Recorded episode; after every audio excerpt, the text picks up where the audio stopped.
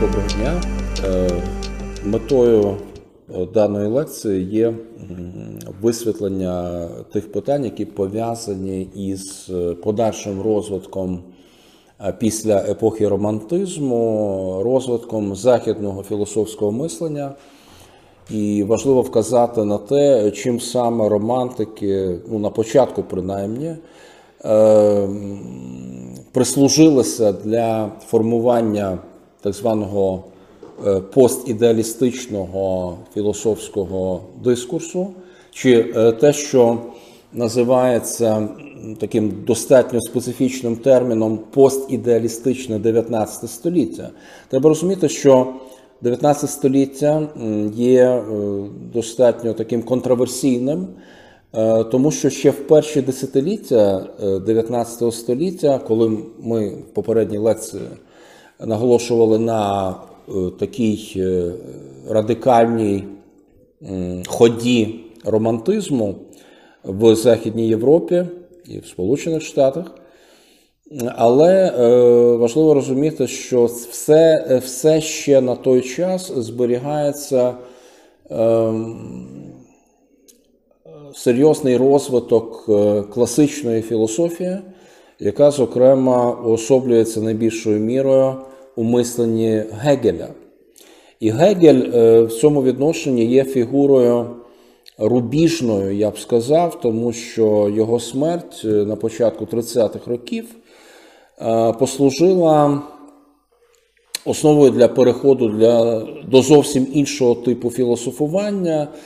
І треба сказати, що взагалі з одного боку є впливи романтизму, на що я хотів би звернути увагу, а з іншого боку, є оцей антигегелівський тренд, який утвердився саме уже десь в 40-х, 50-х роках 19 століття. І цей тренд багато в чому, е, ще раз підкреслюю, завдячує своїй появі не лише критиці Гегеля і його типу філософування, але і е, цим же ж е, згадуваним попередньо підходам романтиків. Підходам романтиків, які, в принципі, з самого початку позиціонують себе як е, антитеза до просвітництва, як було вже сказано. Але от властиво суттєвим є показати, в чому саме конкретно виражається ось цей новий, е, започаткований вже в 40-х 50-х роках інший тип е, філософування, як власне філософування і постідеалістичне, і антигегелівське, ну, власне, ідеалізм Гегеля в даному сенсі мається на увазі момент е, впливу, впливу романтиків. Впливу романтиків. Вплив романтиків виражається, зокрема, в тому, що ось е, ця критична позиція щодо раціоналізму, щодо спекулятивного знання, звичайно, тут на передній план виходить екзистенційна лінія філософування, те, що розвиває данський мислитель Сорен Кєркегор. Тобто ми кажемо, що цей спосіб філософування, спосіб рефлексії, з одного боку, він може здійснюватися, якби критикуватися з боку екзистенційного мислення, тобто це екзистенція проти системи, то система як загальна, як уніфікуюча, як така, де людині не знаходиться місця. Тобто в цьому відношенні оцей гегелівський дискурс він знаходить критику з боку е, таких мислителів, як Кєркегор, чи там в подальшому вже в 20 столітті чимало мислителів, які по суті виплекані які сформовані на базі багатьох серйозних таких поступальних кроків цього данського мислителя. Можна говорити про ще такий момент, тобто в чому критикується звичний тип філософування.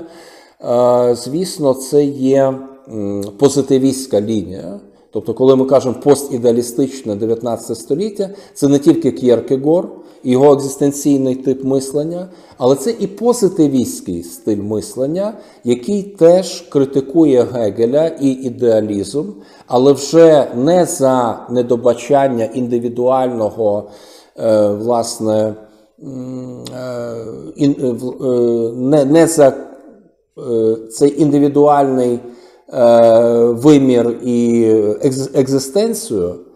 Це не розщеплення цієї екзистенції, деперсоніфікація екзистенції, а тут мається на увазі дещо інше в ідеалізмі, і, зокрема, в Гегеля. Це зверхнє ставлення Гегеля і його прибічників до емпіричного знання.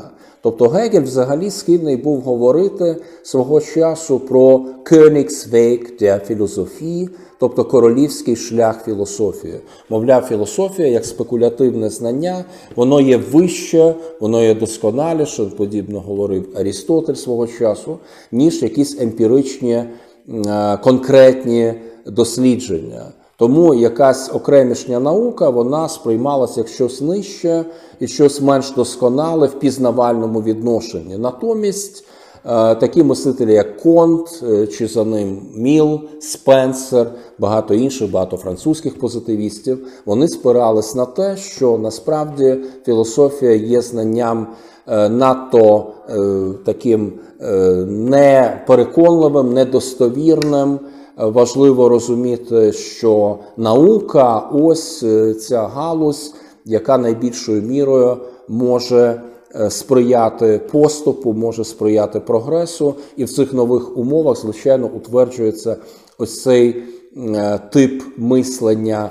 Е, позитивістського штибу, тобто філософія дедалі більше орієнтується на моделі наукового знання, вона підпорядковується науці, і одна з ключових концепцій конта полягає в тому, аби показати, що поступальний розвиток людства обумовлюється тим, що спочатку релігійна парадигма е, вичерпується і на її зміну. Е, на зміну до неї приходить метафізична або філософська парадигма, але і е, ця метафізична модель є теж непереконливою, теж не остаточною, і вона витісняється саме науковим або позитивним знанням. Як відомо, е, цей підхід конта відобразився в так званому законі Конта. Тобто е, Кон, до речі, за аналогією із науковими дослідженнями, він запропонував саме е, назвати свою концепцію законом.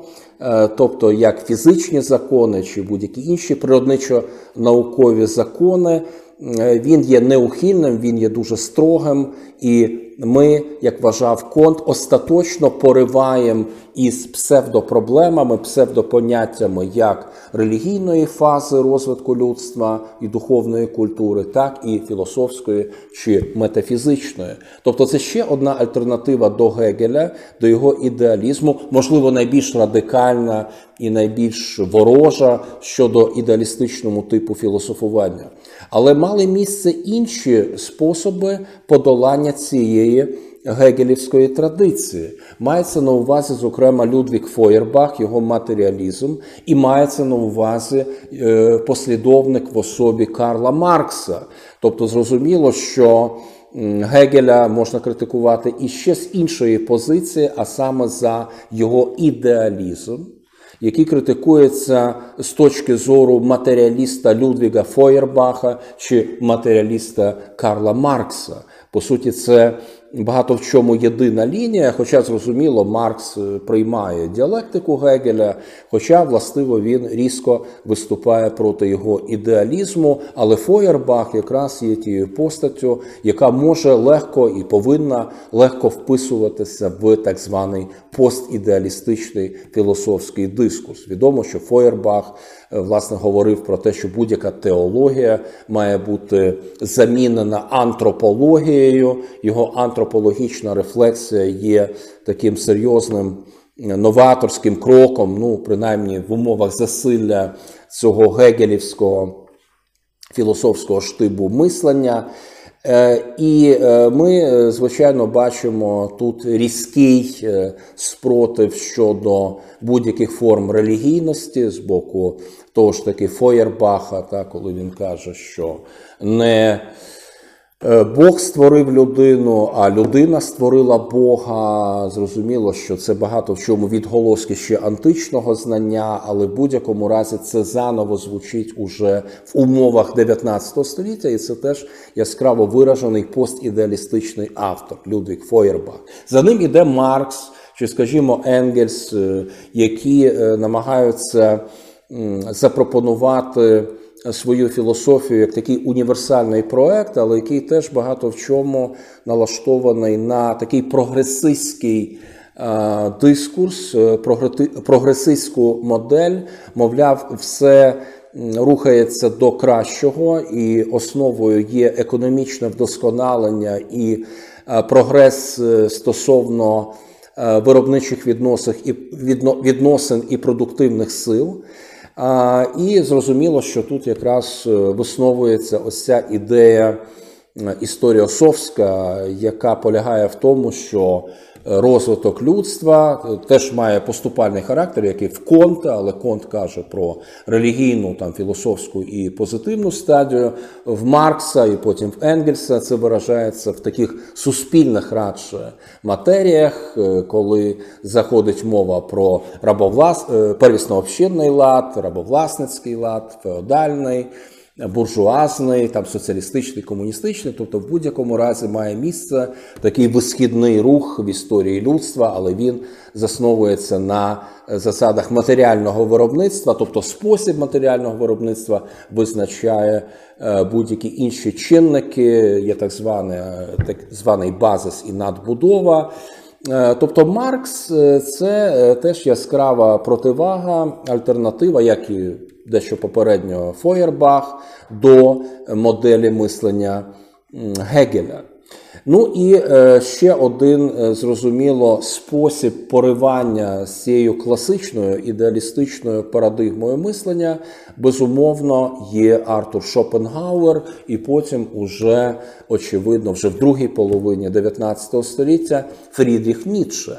Зрозуміло, що Шопенгауер є прямим антиподом стосовно Гегеля. Всім відома, чи я думаю, більшості відома оця скандальна історія із призначенням молодим амбітним приват-доцентом Шопенгауером лекції в Берлінському університеті до стоту на ті самі години, коли лекції проводив знаменитий філософ Гегель.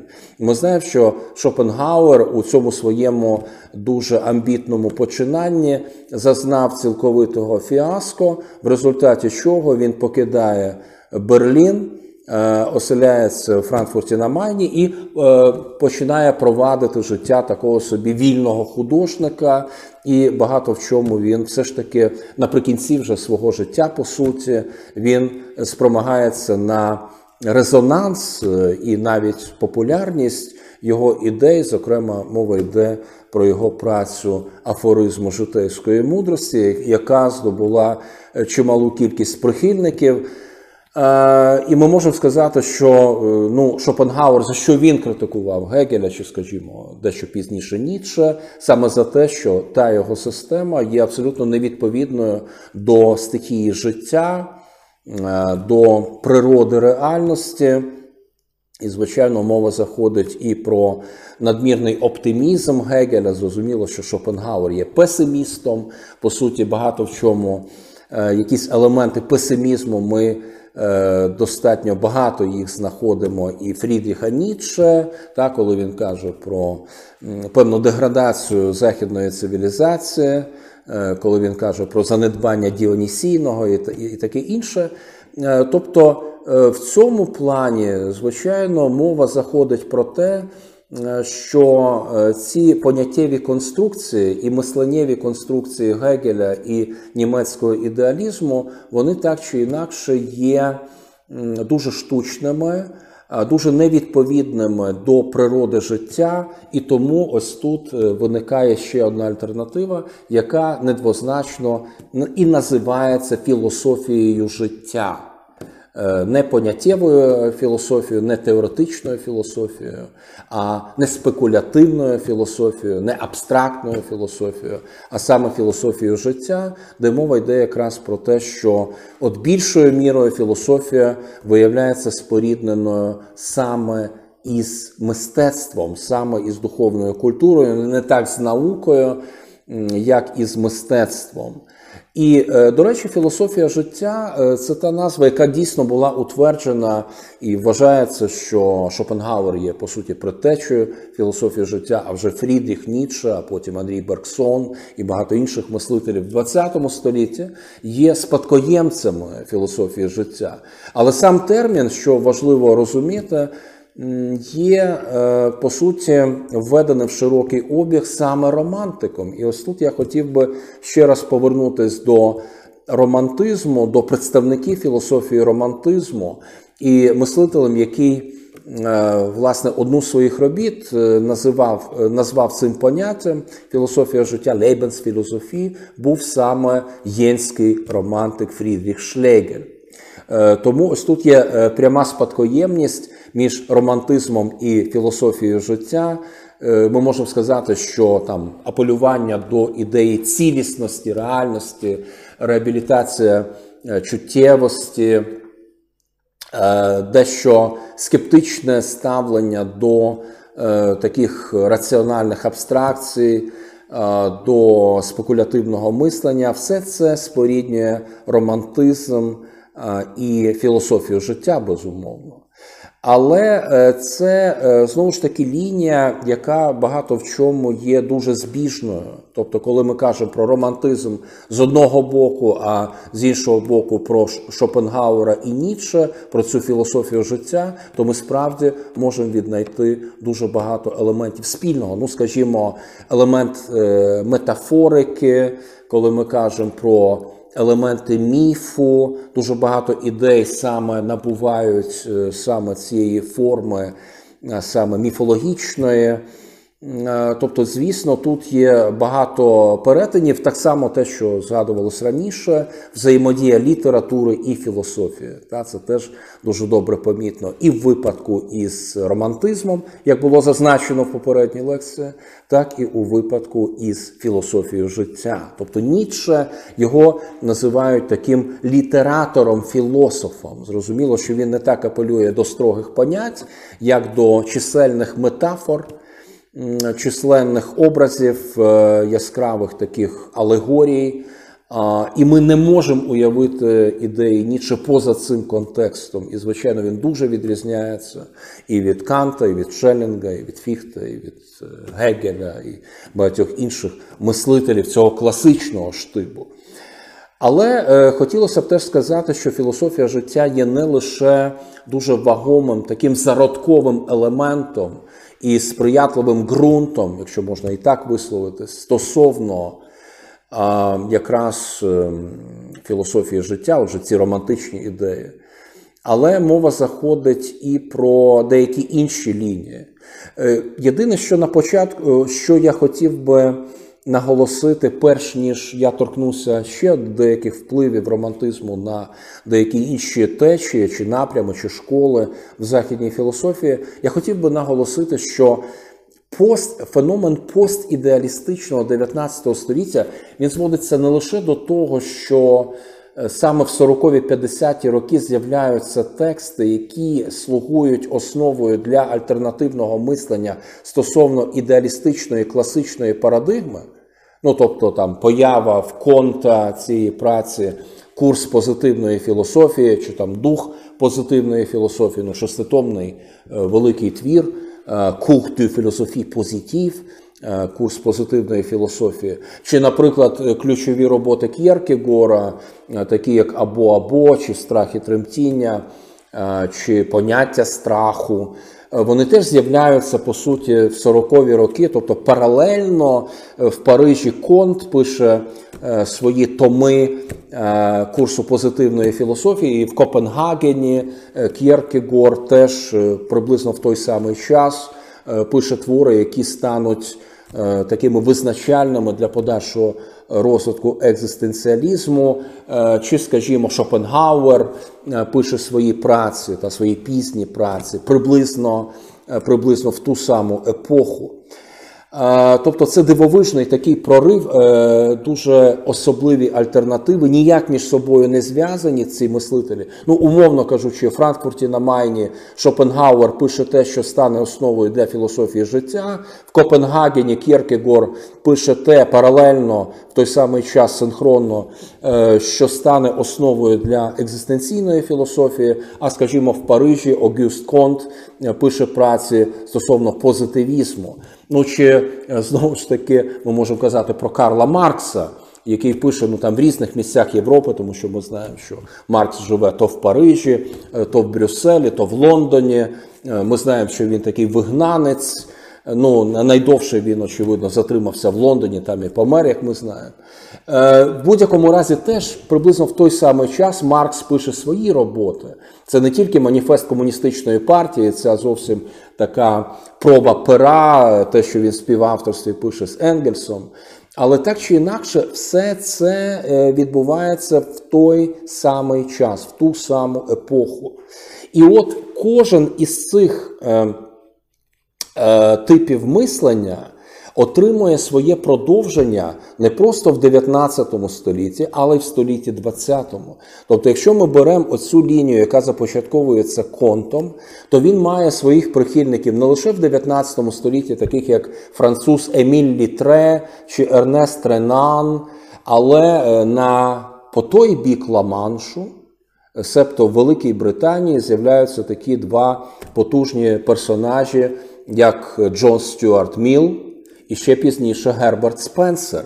Вони продовжують ідеї позитивізму Конта на е, вже англійському чи англомовному ґрунті, що є вкрай важливо, ну і зрозуміло, що е, в подальшому це е, матиме продовження для всього ХХ століття, тобто те, що стосується другого позитивізму на межі вже 19-20 століття, себто мова йде про Ріхарда Авенаріуса, Ернста Маха.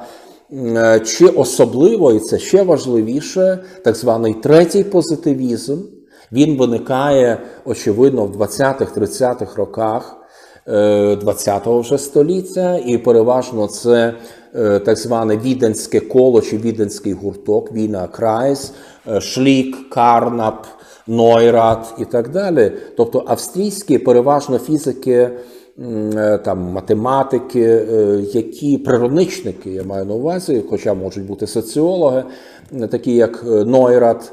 Е, Але вони продовжують е, розвивати ці позитивістські ідеї, і в подальшому, вже в середині ХХ століття і в другій половині ХХ століття розвивається так званий постпозитивізм. А ми кажемо і про так звану аналітичну філософію, яка стає напрочуд важливим чинником в розвитку західного мислення, особливо в рамках е, так званого англосаксонського інтелектуального середовища.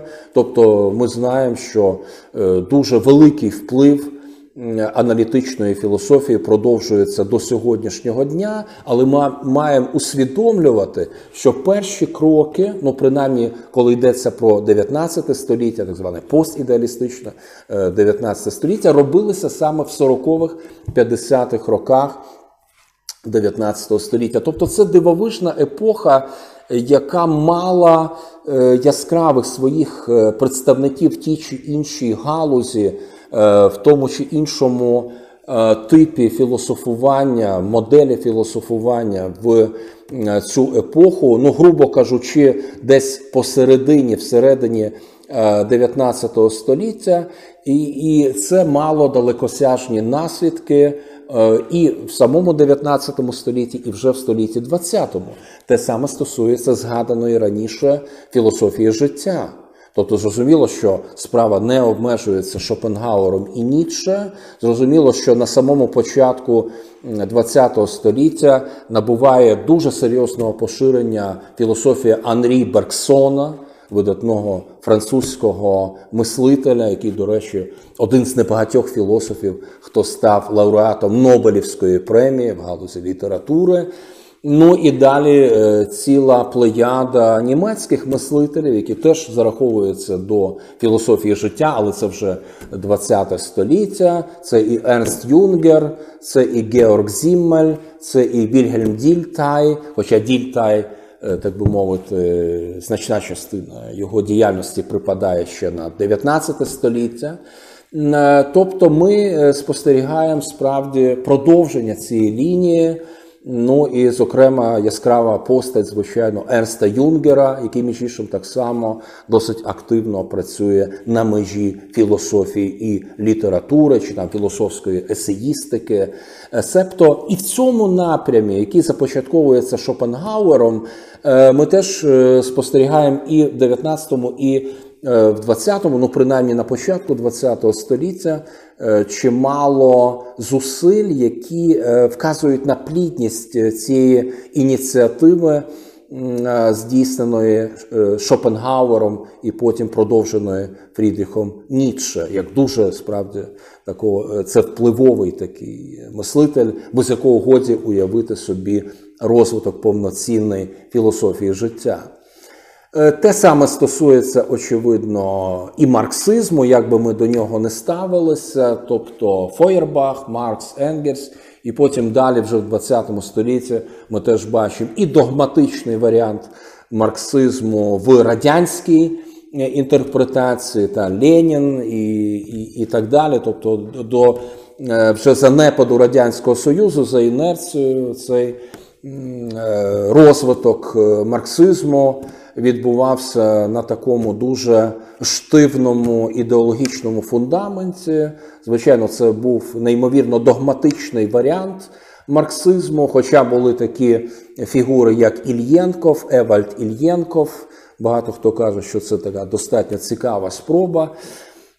Чи, наприклад, е, ми можемо спостерігати певні марксистські достатньо цікаві підходи не не такого догматичного і ортодоксального сказати плану, як, е, скажімо, філософія Георга чи Дьордя Лукача, е, чи філософія так званої франкфуртської школи.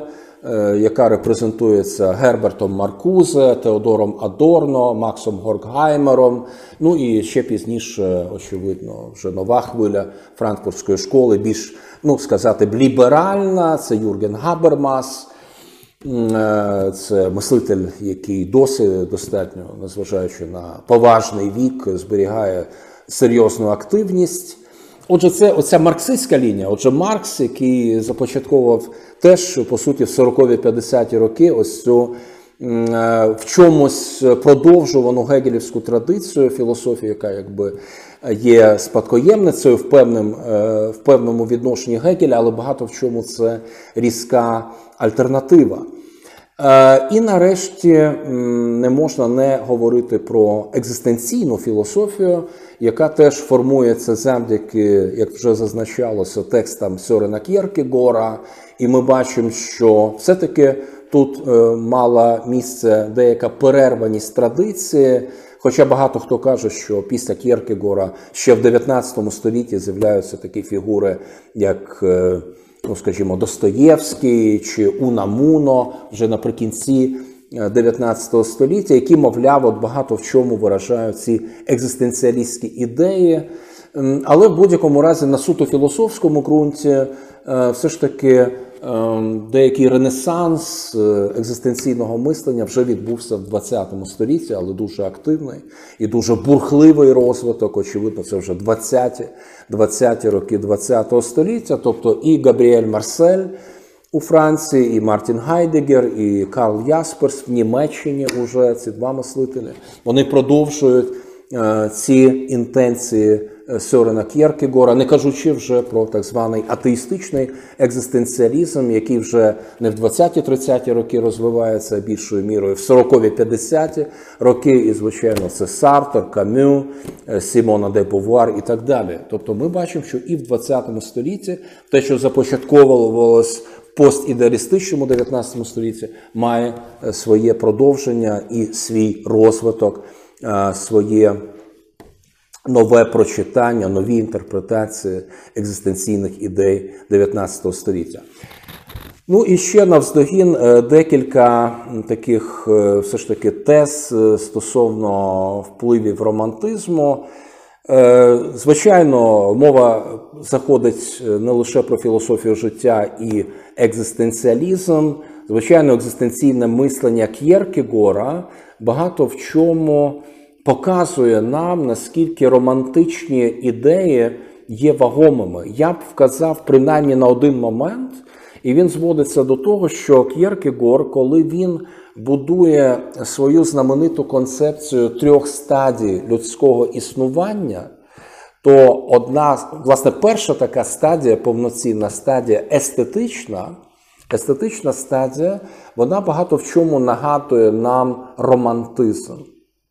Е, тобто естетик це людина, яка по суті багато в чому виражає програму романтиків.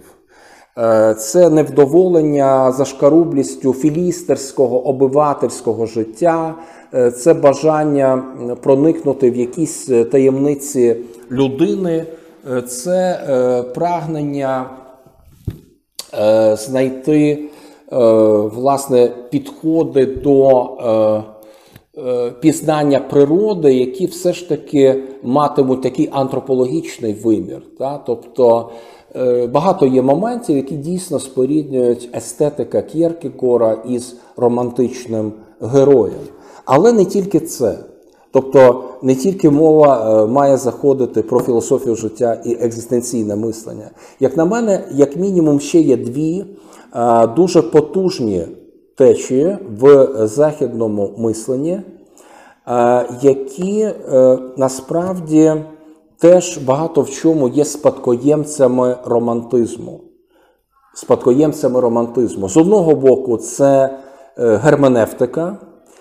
Звичайно, що в 20 столітті філософська герменевтика, чи це герменевтика Гадамера, чи герменевтика Рікера, чи герменевтика Джані Ваттімо, Е, насправді основою багато в чому от перші кроки ще в 19 столітті робить такий романтик безпосередньо, як Фрідріх Шляєрмахер. Ми розуміємо, Шляєрмахер передусім займається тим, аби е, перекласти німецькою мовою е, ключові твори Платона. І він розуміє, що аби цей переклад здійснити якомога більш якісно і повноцінно, Е, потрібно проникнути в суть тієї епохи, е, тієї цивілізації, е, представником якої є Платон. І ось ці моменти тлумачення інтерпретації текстів, інтерпретації культури, вони з'являються в Шляєрмахера, там ідея герменевтичного кола і так далі. Все це набуток саме його. І в подальшому, скажімо, Дільтай. Е, звичайно, розвиває ці ідеї. Там ми кажемо філософія життя, але багато в чому дільтай чи академічний варіант філософії життя, все-таки це той мислитель, який продовжує цю герменевтичну лінію.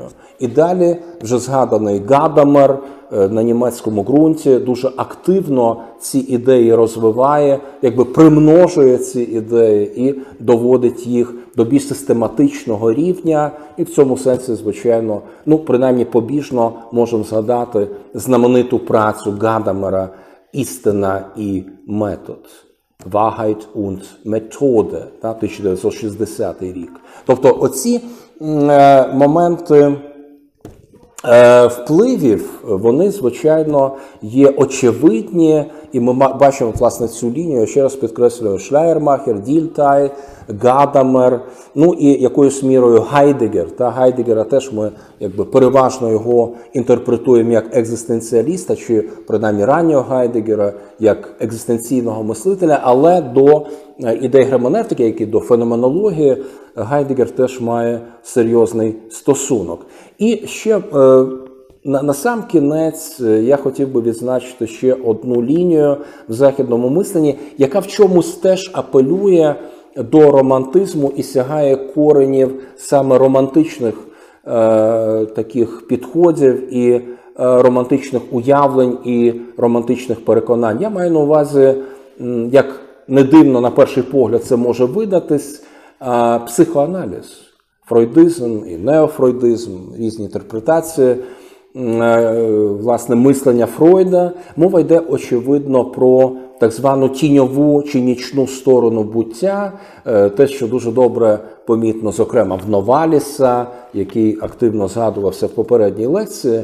Новаліс якраз е, пише гімни до ночі і деякі інші праці.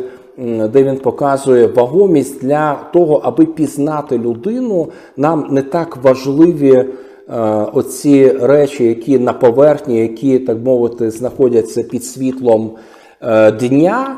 А це те, що заховано в пітьмі ночі, та це підсвідоме чи несвідоме, е, що насправді набагато більше говорить про людину, ніж оце світло розуму. Е, тобто ця ірраціональна стихія вона виявляється в романтиків, зокрема в того ж таки Новаліса, і, очевидно, вже е, психоаналітики, звісно, із радше більш е, більшим впливом наукових методів і наукових підходів. Вони все ж таки апелюватимуть до цієї нічної сторони, до цього несвідомого, що вперше ну принаймні в новітній час е, проговорювалось на європейському ґрунті саме в рамках романтизму. Е, філософії романтизму і літератури романтизму. Згаданий Гофман, він, звичайно, про ірраціональне знав дуже багато. Звичайно, він е, чимало містифікував, але в кожному разі саме романтики, на відміну від просвітників з їхнім раціональним дискурсом, і ось цим ще раз підкреслюю. Е, елементом е, світла розуму, е, що було визначальним і для того ж таки Декарта, оця очевидність, ясність. І тут ми бачимо перед собою радше альтернативу, радше протилежність, антагоністичний підхід це якраз інтерес до підсвідомого чи несвідомого, що інспірувалося передусім романтиками ще значно раніше, себто десь в першій половині 19 е, століття. Ось такі впливи, ось е, така рецепція. Е, коли ми кажемо про це, все ж таки більшою мірою схематично, тільки певними штрихами, певними вказівками і е, такими наголосами і підкреслюванням е, тих чи інших традицій, які формувались на основі і е, критики, ще раз підкреслюю, і критики ідеалістичного дискурсу філософії Гегеля як ідеалістичної філософії, і разом з тим продовження багатьох романтичних інтенцій чи інтенцій філософії романтизму, які е, все ж таки здійснювалися в перші десятиліття 19 століття. Е, на цьому все. Дякую.